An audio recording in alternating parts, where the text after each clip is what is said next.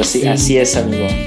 En fin, queridos amigos, bienvenidos, bienvenidos a su podcast, Malditas Preguntas Humanas. Querido Santi.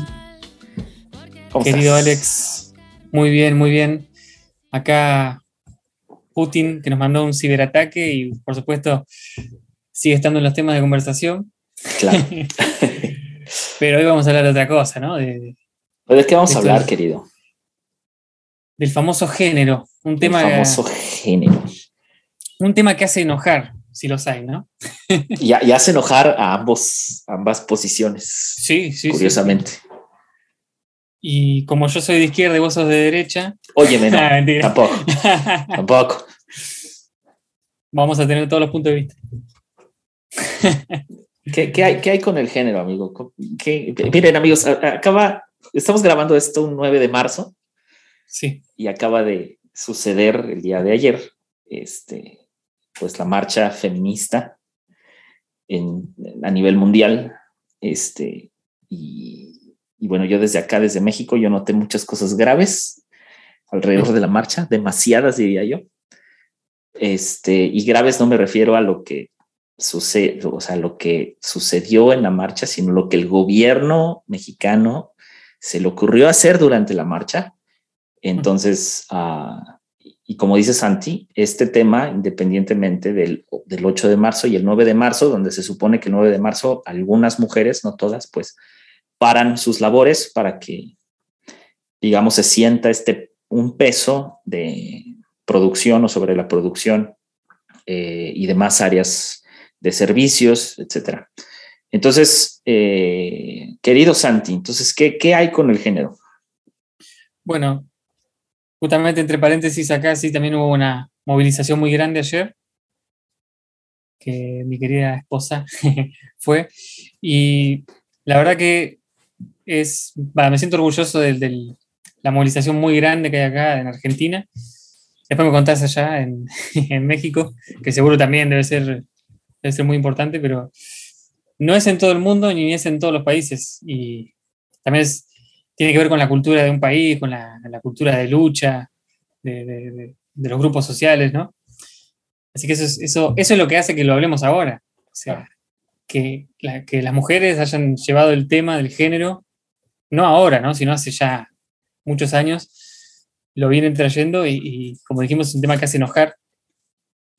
y es un tema que pone en cuestión esto que, vos decías, tanto de derecha como de izquierda, porque del lado conservador y del lado progresista se contraponen las ideas, porque del lado conservador justamente el género, la palabra género es una palabra que ordena. El género es como, yo tengo mucho esta palabra en la cabeza, el orden. Y todo lo que choca contra el orden, ahí, Darío Z dice que para la filosofía lo que ordena es un acto, el orden es un acto de violencia porque el orden encasilla, el orden pone en cuadrado ciertas cosas, ¿no? Y el género es una forma de, poner en orden ciertas cosas. No solo el género, nosotros pensamos el género eh, masculino-femenino, sino hasta en la música.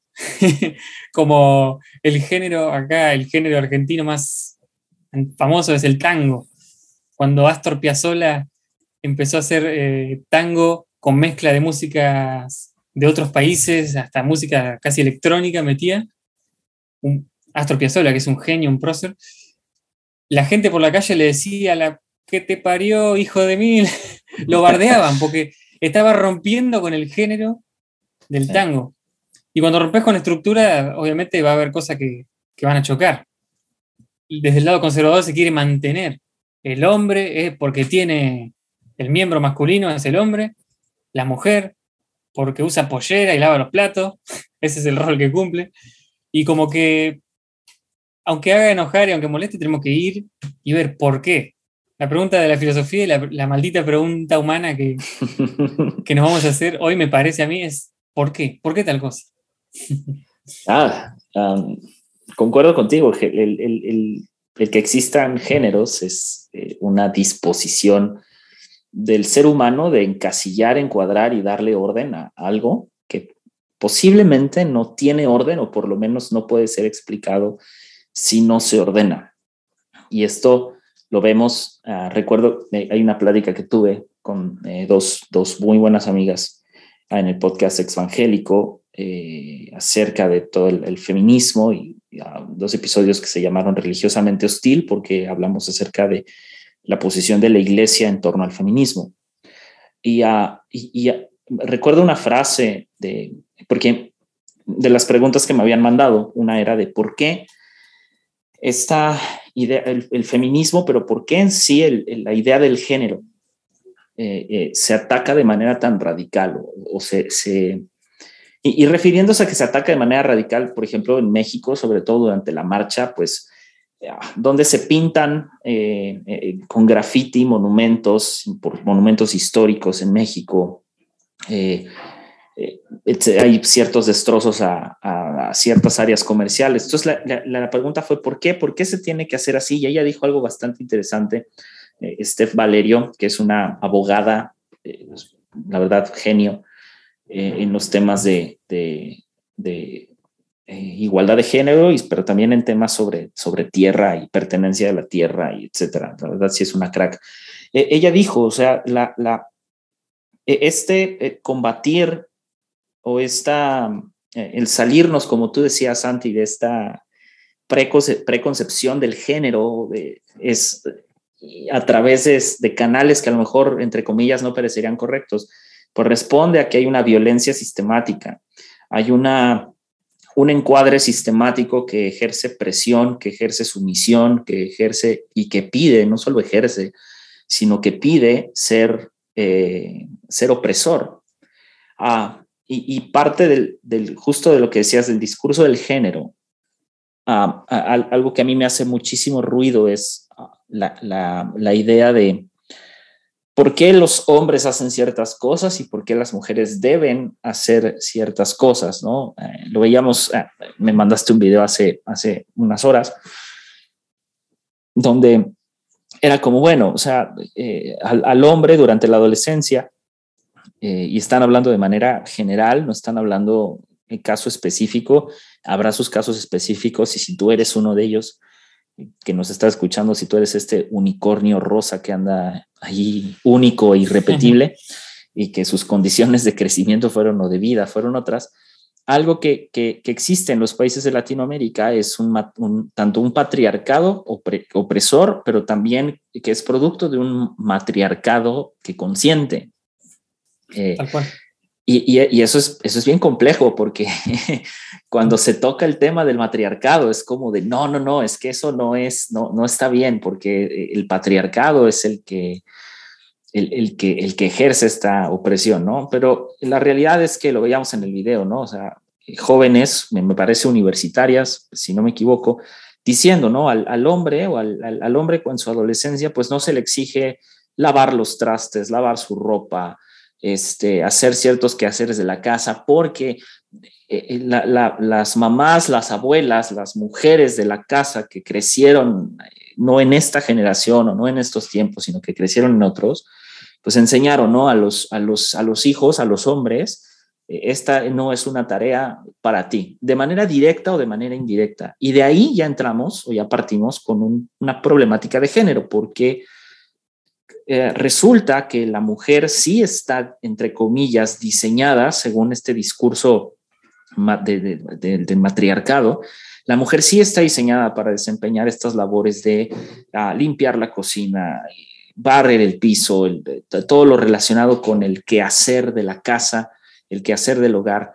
Y el hombre, mientras tanto, es aquel que con el portafolio en la mano se va a trabajar, se va a al, laburo y, y, vaya, ¿no? Uno es el proveedor y la otra es, entre comillas, la administradora del hogar, cosa que traemos también cargando dentro de la idea del género, pero que traemos cargando desde, desde tiempos ancestrales, ¿no? Incluso desde tiempos bíblicos, lo cual son cosas que nunca se han puesto eh, en tela de juicio hasta ahora. Y, y como dice Santi, la importancia del tema radica en que vamos, si filosofamos, ¿verdad? Alrededor de la idea de género, porque de eso se trata, es si el género entonces es un orden,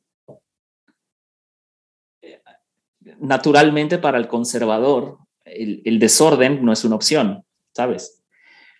Para, para nosotros sí sería una opción. El desorden sí es una opción, porque sabemos que del desorden pueden surgir de la deconstrucción, por decirlo de alguna otra forma, pueden surgir cosas buenas, pero sí, sí, si el orden no es opción, en el sentido de no, no, no, puede, no puede haber una sociedad sin cierto orden, entonces, ¿qué nos queda? Interesante. Pero quizá, eh, ¿cómo decirlo? Cuando nos referimos a orden en el mal sentido, lo que hay que deconstruir, creo yo, ¿no? O yo interpreto esto. Eh, hay cosas que están roles preestablecidos. Y hoy lo hablaba con, hoy fui a laburar, eh, a trabajar con un herrero, a un trabajo bien de macho, un herrero, que justamente él, le estamos hablando del tema del género, para ya ir entrando en tema, y él, él hace mm, danza, ¿no? Él hace actuación, danza, se pone hasta calzas y ropas, viste, eh, muy, que naturalmente uno dice, ah, ropa femenina. Y después lo ves en la semana y está todo engrasado, vestido de herrero, y no parece para nada, ¿no? Pero, y él dice, él me decía esto, ¿no? Yo de pibe me hubiese gustado quizá explorar más ese lado que quizás en mi lado más femenino, decía, que es la danza, que es, eh, qué sé yo, la actuación, esto, lo otro, eh, el arte por ese lado, la parte más sensible. Dice, pero no, por prejuicios de, género justamente, no lo hacía, porque no, porque soy el maricón, porque soy el, putito, si hago eso, entonces no lo hacía. Y lo mismo pasa con las mujeres, si la mujer, una mujer se la ve doblando fierros o haciendo un trabajo muy manual, muy pesado, bueno, es una machona. O se la ve, no sé, cortando el pasto, se, dice eso, ¿no? Y en realidad esas cosas son las que hay que deconstruir también. Y antes, inclusive, una mujer que daba órdenes o que era jefa en un lugar o estaba en política, era visto como una mujer machona. Sin embargo, tanto el hombre como la mujer necesitamos explorar nuestro lado, nosotros nuestro lado más femenino, más sensible, y las mujeres también el, lado más masculino, porque también lo tienen. Me parece que por ese lado se rompe esa estructura de género masculino-femenino, como que no es tan lineal ni tan cuadrado.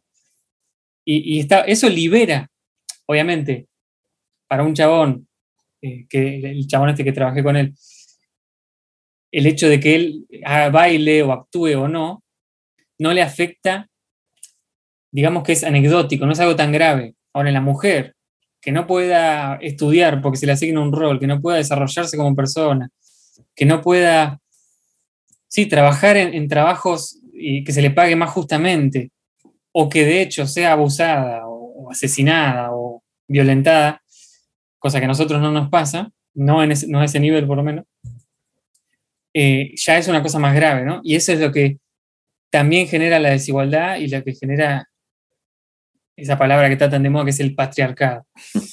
Entonces, respondiendo a tu pregunta, o tratando de, filosofar con esa pregunta, me parece que el orden tiene que estar de alguna manera, pero no tan estático, sino que tenemos que poder jugar y ser libres en, ese, en eso que nos movemos, que es el, o sea, el sexo, género masculino, dentro de eso movernos con libertad, sin roles preestablecidos. ¿Vos qué pensás? Sí, de, acuerdo. Para, eh, y, justo, justo, e, es que hay, hay, algo que como que no, no, no, desafortunadamente no hemos logrado entender y yo soy bien insistente con esto. Porque se piensa que, y hablando específico en el tema de la, del, del, feminismo, de la mujer, vaya, llevamos con el tema del feminismo casi tres siglos, y no es que ya tres siglos o más, pero Ah, y sigue siendo todavía un tema, pero sigue siendo un tema por algo que yo he insistido mucho, que no solo entra dentro del feminismo, sino que entra dentro de la vida social cotidiana, que es el lenguaje. El lenguaje ata y desata cosas. O sea, no, no, no, la acción del lenguaje eh, en, sus diferentes aplicaciones, porque el lenguaje no solo es hablado, el lenguaje es escrito, el lenguaje es expresado también a través de las artes, el lenguaje inicia desde, desde el pensamiento. O sea, si, si, si, vaya, si extendemos la idea del lenguaje, ¿no? Pero el lenguaje, ya cuando se exterioriza, eh, es, es, es es un eje central de la sociedad hoy en día, o sea, es, la manera en cómo nos damos a entender. Y el problema para mí es que, ah, claro, la lucha del feminismo va, eh, sobre todo el eje central en Latinoamérica en especial, eh, que creo que es en lo que tú y yo podemos hablar, no, no sé si puedo hablar en, de otros países, pero por lo menos Argentina, México y parte de Latinoamérica, que es la mayoría de las noticias que nos llegan a nosotros pues ejerce por el hecho de que la mujer está siendo violentada a, niveles de morir. Por eso existe el término feminicidio. O sea, y, no falta el, hombre que sale a decir, eh, no, es un homicidio, nada más, no, es que es feminicidio por todo lo que implica, porque son, son delitos de odio hacia a una persona por tener este género en específico. Claro, dentro de la palabra género yo concuerdo en el sentido de que nos, debemos de mover con libertad y para moverse con libertad justo hay que desordenar. No, no, no se puede tener libertad en orden, eso es una falsedad. O sea, y, desafortunadamente, tanto la, iglesia católica cristiana, los, los tres monoteísmos que rigen el mundo, nos han hecho creer que, la, que en el orden hay libertad. Eh, sí, no sí, sí hay, hay libertad cuando yo me limito a mí mismo de ciertas acciones de las que creo que soy capaz y que pueden afectar a otros, pero de allí en fuera, el orden no radica en hacer las cosas correctas, porque si fuera eso, eh, tendríamos que estar estáticos, porque hay que recordar que muchas de las acciones que nosotros tomamos responden a un libre albedrío de otra persona, o sea, la, la respuesta hacia una acción que no proviene de mí, sino viene de fuera, ¿no? Dicho esto, todas estas ah, violencias que existen alrededor del género, no solamente del género femenino, sino del, género, género masculino y respecto a la idea del género, tú lo dijiste, Santi, vienen por el lenguaje. El lenguaje cuando surge la palabra putito, ¿no? Cuando surge la palabra maricón, cuando surge la palabra que hay contextos en donde decirse, por supuesto que hay contextos en donde decirse, existen las formas en cómo decirse, pero, pero cuando, cuando se exponen de manera despectiva, como tú lo dijiste, de que por el hecho de que un hombre, eh, alguien del género masculino, independientemente de su preferencia sexual, decide meterse a ballet, por ejemplo, y se vuelve un gran bailarín, lo primero que pensamos o lo primero que en general el hombre piensa es eso, es, o sea, normalmente la idea de ver a un hombre bailarín nos, nos, eh, desata en nuestro lenguaje la idea de que es homosexual, cuando no necesariamente es así. Hay bailarines heterosexuales y hay bailarines homosexuales. E, ese es a lo que voy con el lenguaje. Estoy poniendo un ejemplo complejo para, para, para para la idea del lenguaje. Entonces, el lenguaje ata y desata. Si nosotros no somos cuidadosos con el lenguaje, muchísimo menos vamos a ser cuidadosos con nuestras acciones, porque las acciones son el reflejo del lenguaje.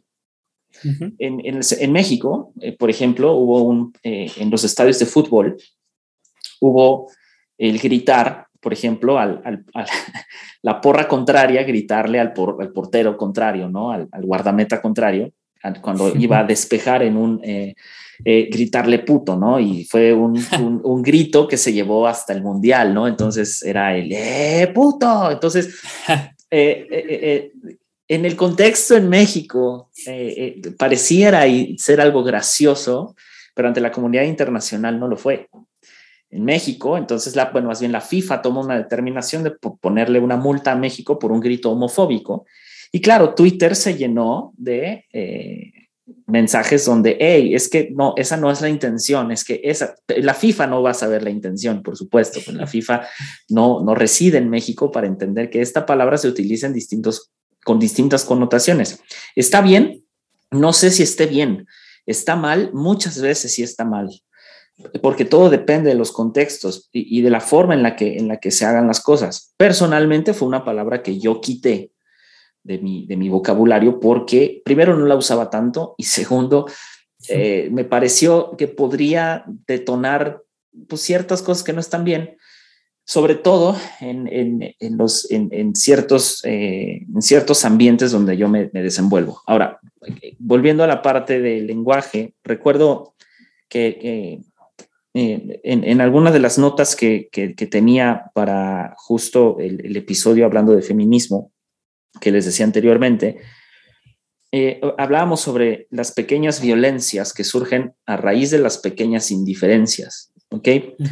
Y de las pequeñas violencias que abonan al lenguaje. Y, aquí es donde tiene que entrar como este eje central de qué significan las pequeñas violencias. Curiosamente, hablando del género, las pequeñas violencias surgen de los discursos, surgen de lo que se dice tanto verbalmente como en redes sociales. O sea, las pequeñas violencias catalogadas, por ejemplo, dentro del feminismo, surgen ahí, surgen del lenguaje. Curiosamente, las primeras, primeras pequeñas violencias están en el lenguaje. Y entonces van escalando hasta la acción. O sea, ya van escalando prácticamente hasta el feminicidio. Y, entonces, el problema es de dónde, es, de dónde provienen estos lenguajes o de, dónde proviene esta, este lenguaje. Y voy a poner el caso de México. Tenemos un presidente de la República, ah, que es el licenciado Andrés Manuel López Obrador, que el día de ayer eh, manda ciertos mensajes de manera indirecta eh, desde algo, vaya, desde, desde una eh, campaña populista que desde que es presidente se ha dedicado a hacer, que son unas conferencias matutinas llamadas La Mañanera. En estas conferencias matutinas se pensaría que es como darle cuenta a la nación de cómo está el país. Pero la realidad es que no es así. Se vuelve un circo donde él emplea un lenguaje de conservadores, o sea, del periodo neoliberal de México, describiendo como, como si México alguna vez hubiera tenido un gobierno de derecha. Jamás México ha tenido un gobierno de derecha, ha tenido gobiernos de centro. Y si alguien me dice, bueno, Felipe Calderón o el PAN, el Partido Acción Nacional, o eh, a los mexicanos que nos escuchan van a entender, o Vicente Fox, ¿no? que fue un candidato que cargó el estandarte de la Virgen de Guadalupe cuando ganó Eh, las elecciones, fueron de extrema derecha. No, no, no son extrema derecha, son gobiernos de centro. normalmente centro derecha, pero no son, no, nunca hemos vivido una totalidad de la derecha. Entonces, dicho esto, lo más cercano que hemos tenido al centro izquierda es ahorita. Pero el problema es que no es un centro izquierda sano, sino es un centro izquierda que durante estos tres años de gobierno ha sido una constante de eh, estos, por ejemplo, los homicidios, eh, porque han ido a la, alza los homicidios en México, ¿no? Son producto de los gobiernos neoliberales. Y es como, dude, tú recibiste el país de una forma y tu chamba es trabajar con ese país. Tu chamba no es recriminarle en una mañanera a los gobiernos anteriores, porque lo que produces con ese lenguaje, ¿qué es? Los buenos contra los malos, y eso termina siendo hasta dogmático que justo ese es el problema con, con, las partes liberales o los, los, los, incluso, por ejemplo, hay, hay, hay una, eh, una, no sé si es politóloga o qué, si no me acuerdo cómo se llama, pero tiene este término de los libertarios, ¿no? De los de libre pensamiento y que enfoca todo su pensamiento hasta una extrema derecha que dices, hey, por ahí no va tampoco. Entonces, en México acaba de, acaba de suceder el, el, el domingo si no que me equivoco, fue siete, siete o seis, no me acuerdo, pero sucedió que en un partido de fútbol en la ciudad de Querétaro, en el Estadio Corregidora, al enfrentarse contra un equipo de eh, Jalisco, y es que es el Atlas, eh, surge un conato de bronca eh, y bueno, terminan muertos, literal, o sea, hubo muertos, muchos heridos y ningún detenido, en un estadio donde había familias y donde se presume que hubo una colaboración por parte de la seguridad del mismo estadio. Ahora, el punto no es ese. El punto es que al día siguiente, eh, o el lunes, eh, el presidente de la República sale a decir justamente lo que te estoy diciendo, mi querido Santi, de eh, la violencia en los estadios es el producto de la violencia de los gobiernos neoliberales. Ese es el lenguaje en México. Ese es el lenguaje que estamos teniendo. Y justo ayer, 8 de, 8 de marzo, surge algo peor todavía.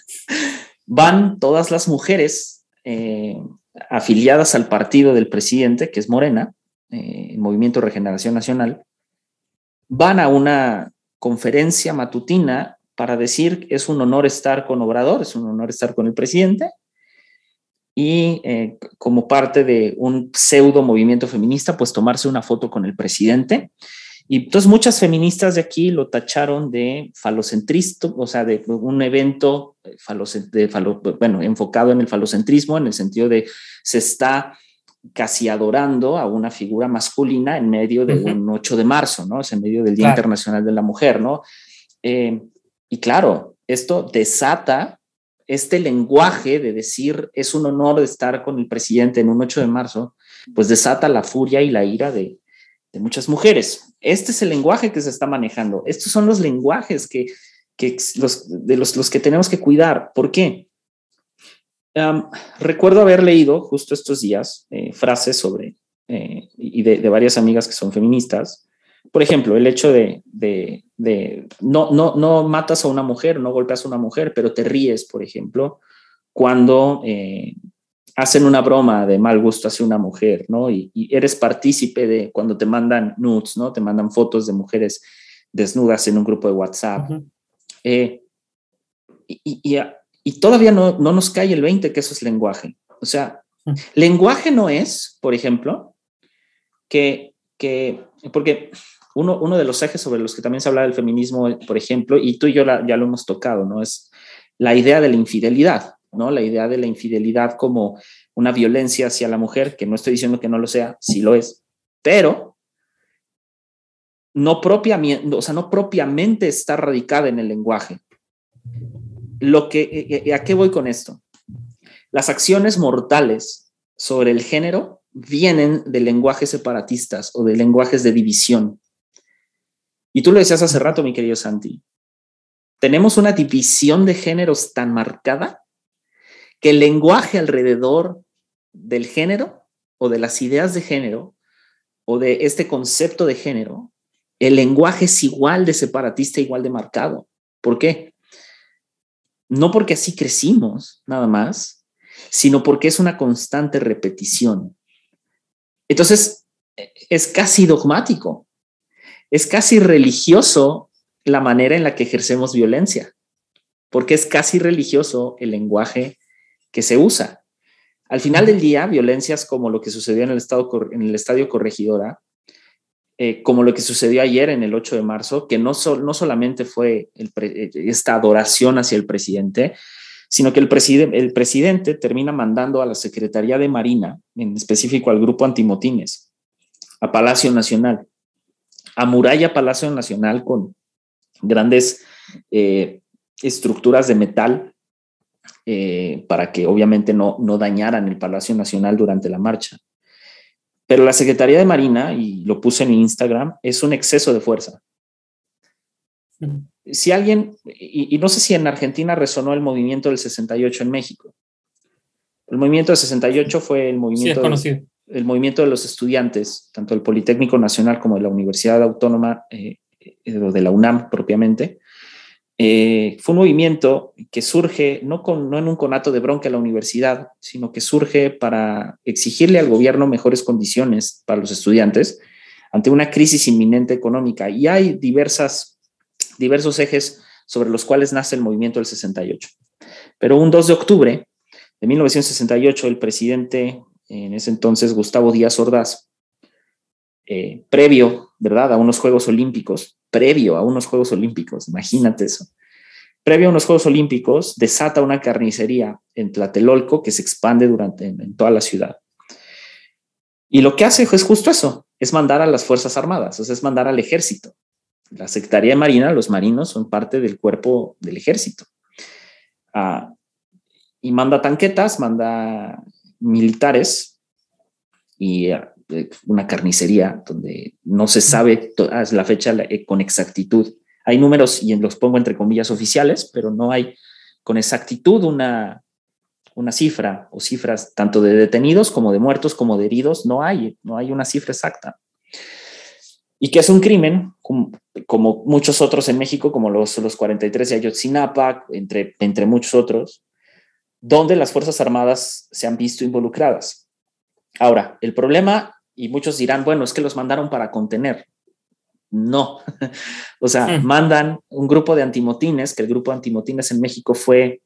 Ah, yo, yo hubo un tiempo en el que, eh, cuando yo hice mi servicio militar, porque en México se hace el servicio militar, yo hice mi servicio militar en la Marina, hice un año, estuve un año en la Marina. Ah, y en ese año eh, conocí a varios, varios grupos, entre ellos los paracaidistas y el grupo antimotines, que son grupos que los mandaban a tareas de acción contra el crimen organizado, o sea, contra narcotraficantes, ese es el grupo que mandaron. Eso es una fuerza excesiva. Y dijeran, al principio en la marcha, porque yo estuve monitoreando la marcha a distancia junto con otra amiga, dijeran, bueno, pues fueron puras mujeres, ¿no? En el cuerpo antimotines, no, iban hombres también. Lo cual, si ya de por sí mandar a la Marina es un exceso de fuerza, mandar a hombres es todavía un exceso de fuerza mayor. Y no conforme con ello, no conforme con ello, ah, el discurso fue, los mandamos para, para, para contención, para contener, o sea, que ya es grave. Ahora, años atrás, eh, justo cuando empezó su gobierno, Andrés Manuel López Obrador, él dijo que el ejército iba a regresar a los cuarteles, porque en México hubo un tiempo durante la guerra contra el narcotráfico donde el ejército está en las calles. Dijo, vamos a regresar el ejército a los cuarteles. Y no, no ha sido así. El ejército sigue en las calles. Esta es una muestra más de que el ejército sigue en las calles. Y esa promesa de hace años donde el ejército va a volver a los cuarteles, las Fuerzas Armadas, la Marina y, este, y el ejército van a regresar a sus tareas normales, pues no se cumple. Entonces, alguien me preguntaba, ¿qué es lo que debió de haber hecho eh, Andrés Manuel López Obrador? Mandar a la Guardia Nacional. La Guardia Nacional es, es, un, es una gerdan, ¿cómo se dice? Gerdanmería, algo así. Gendarmería. Eso, gracias, amigo. Se me hizo bueno. este, eh, mandar ese grupo que es de, tareas de fuerza pública mayor, pero no es un grupo nivel ejército con un adiestramiento propio para capturar narcotraficantes. O sea, es a lo que voy. Ese es, ese es, eh, para mí esa es la importancia del lenguaje. Y de, y de ahí, lo que te decía mi Santi, y, y ahorita voy con una pregunta que gustaría que, que me ayudaras a mejor a responder otra maldita pregunta humana, pero de ahí que el lenguaje es importante. Este es un ejemplo. En Argentina tendrán sus propios issues con el lenguaje. Y justo esto eh, fue una, una, pregunta que me saltó escribiendo. Eh, ¿Qué narrativa eh, con qué lenguaje principalmente? Pero después de con qué lenguaje, ¿qué narrativa entonces está predominando alrededor de la idea de género? Uf, qué pregunta. Es que, es que esa pregunta depende, depende de los círculos. Por un lado, obviamente tenés la, lo que difunden los medios de comunicación, ¿no? Con respecto al género. Y, lo que se discute ya hace un par de años, que es, por ejemplo, el lenguaje inclusivo, ¿no? que imagino que allá también. El, famoso hablar con la E. Santiago. Alexandre. Alexandre. Pero justamente lo que logró eso, por ejemplo, el lenguaje inclusivo, que ya sabemos, no es la respuesta a nada, ni, la idea es tampoco que se cambie el idioma, sino justamente eso, que genera en la, cabeza de las personas el hacerse las preguntas. A ver, cuando pensás en, en, eso, por ejemplo, en la E, pensás en diferentes expresiones del género, ¿no? Y, y eso es algo que está muy, muy metido acá. Eh, lo que vos contabas eh, de, allá en México con el gobierno, por supuesto, acá también tenemos nuestras propias, nuestros propios issues, como, decimos, con, la política y todo, donde tenés gente, por ejemplo, hay una militante de, de la oposición ahora, ¿no? Ahora el gobierno actual es difícil definirlo, pero lo podríamos definir como centro izquierda, pero dudosa, digamos. una, izquierda, una, izquierda de la boca para afuera que en la realidad no hace nada para el pueblo. totalmente. y bueno, la oposición, hay una oposición que es bien de derecha, ellos sí que son de derecha, y hay una militante que, interesantemente, ella fue prostituta más joven, después dejó esa vida y se metió, con el tiempo se metió en la política y es pro vida digamos, anti-aborto y anti eh, toda la movida, digamos, general del feminismo. Y subió un tweet donde bardeaba, bardeaba la, movilización feminista, ¿no? Y, y, decía, feliz día de la hipocresía. Oh, my God. por un lado tenés, tenés eso, por otro lado tenés al gobierno, como te dije, que se dice de, centro izquierda, después que sí, publicó, el presidente Alberto Fernández publicó todo un mensaje para, las mujeres, para la lucha de las mujeres, ni una menos y todo eso.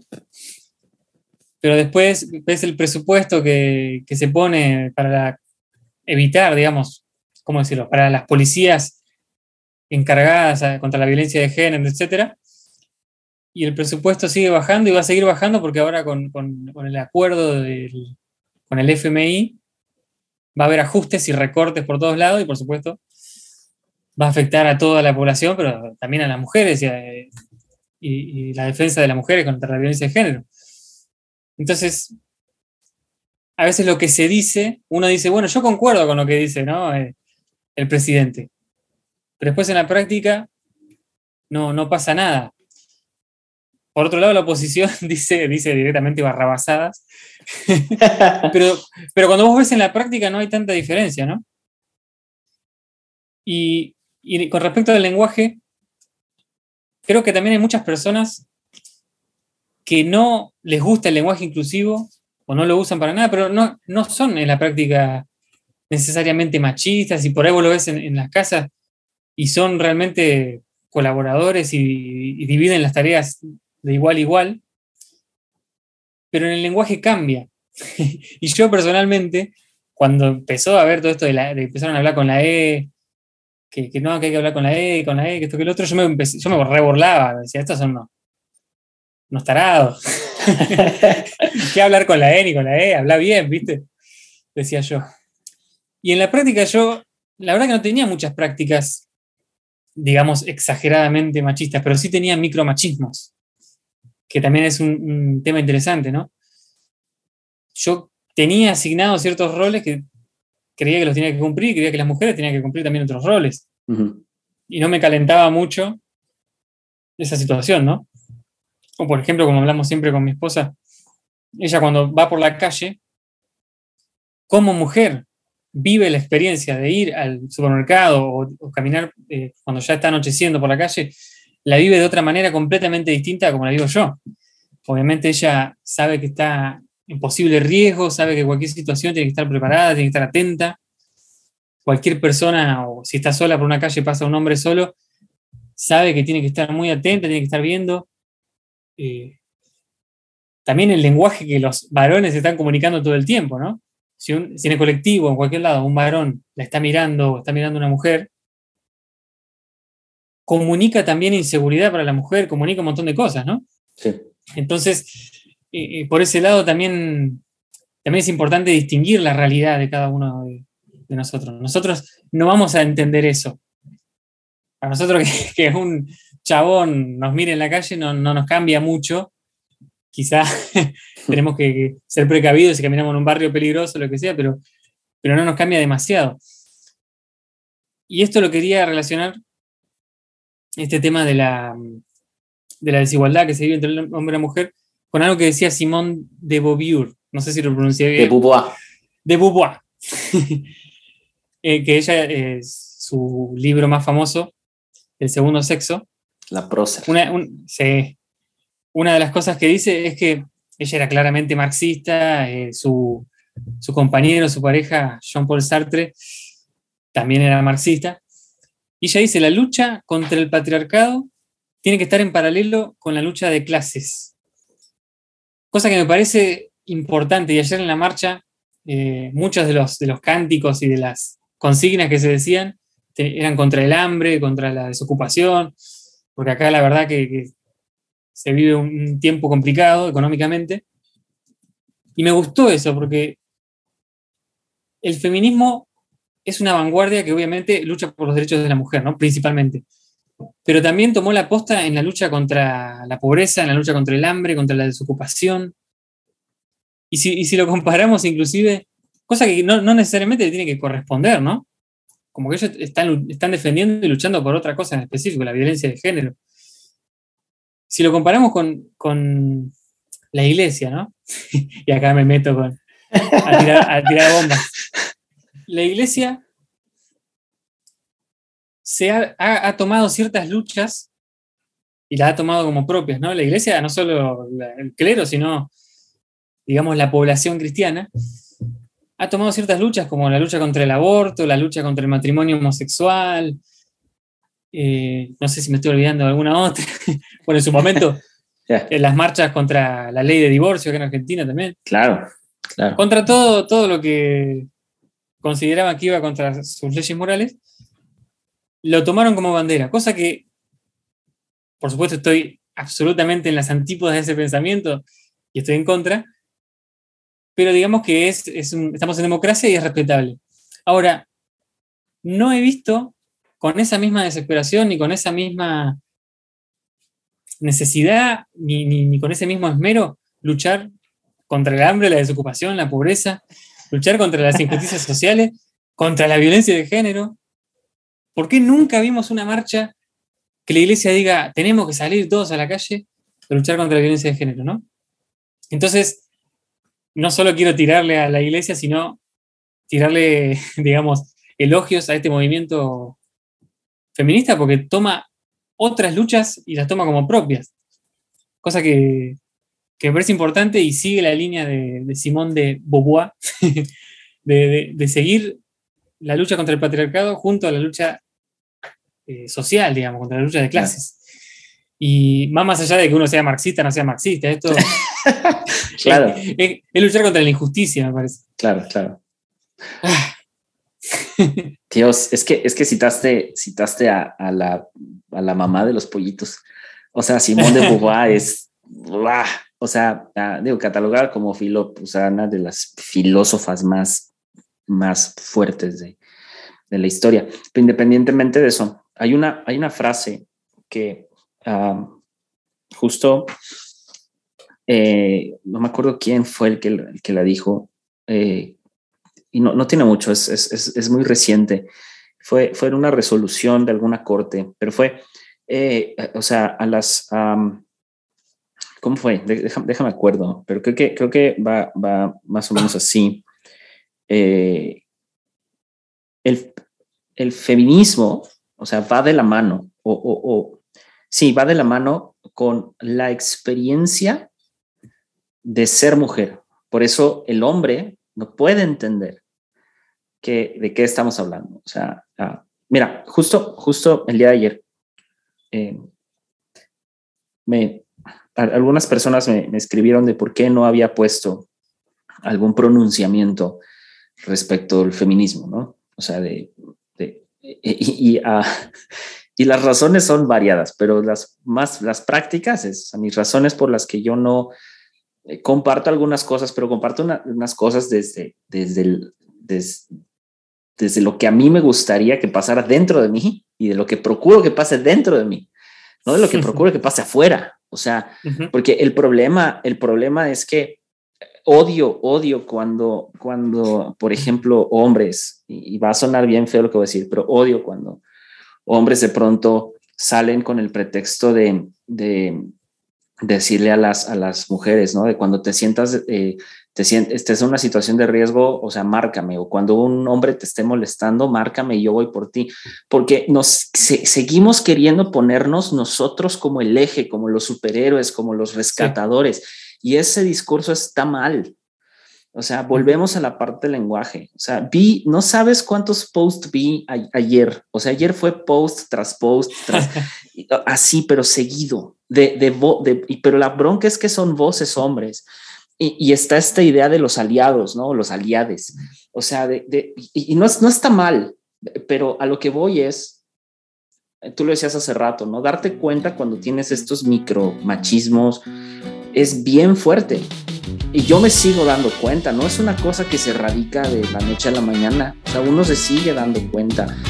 Uno de pronto es, o sea, entra en conciencia y dices, no manches, ¿qué es esto? Y, justo eh, eh, esta frase de, o sea, eh, hombres nunca van a entender de qué se trata esto porque, porque esto responde a la experiencia de ser mujer, a la experiencia de vivir con... Sin deber y sin temer, Tan solo por ser mujer valiente y poco frágil.